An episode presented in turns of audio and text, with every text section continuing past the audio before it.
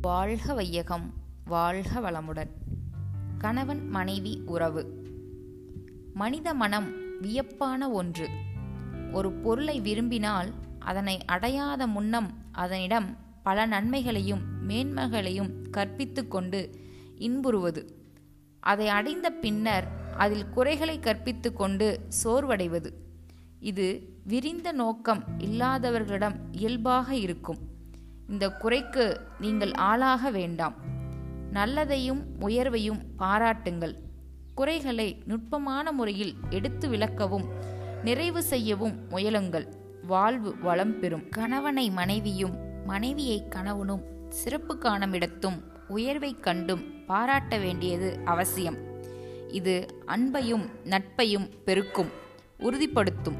இதனால் எப்போதுமே பாராட்டி கொண்டு இருக்க வேண்டும் என்பதில்லை. அப்படி செய்தால் அது முகத்துதியாக அதன் மதிப்பு குறையும். ஒரு சில குடும்பத்தில் கணவனோ மனைவியோ பலரால் பாராட்டப்படுவராயும் புகழப்படுவராயும் இருக்கலாம். ஊர் பாராட்டுவதைப் போல் தன் வாழ்க்கை துணைவரும் பாராட்ட வேண்டும் என எதிர்பார்ப்பார்கள். இங்கு மிக நுணுக்கமான உண்மை அடங்கியிருக்கிறது. வாழ்க்கை துணைவரை ஊர் புகழும் போது அந்த புகழ்ச்சியில் தான் மகிழ்வுற்றிருப்பது திளைத்திருப்பார்கள். அது அவருக்கு உரிய சொத்தாகி விடுகிறது. ஆதலால் தானும் புகழ வேண்டும் என்பது அர்த்தமற்றதாகி விடுகிறது. இந்த உண்மையை உணராதவர்கள் தன் வாழ்க்கை துணைவர் புகழவில்லையே என்று ஏக்கமும் வருத்தமும் அடைவார்கள். இது தேவையற்ற எண்ணம்.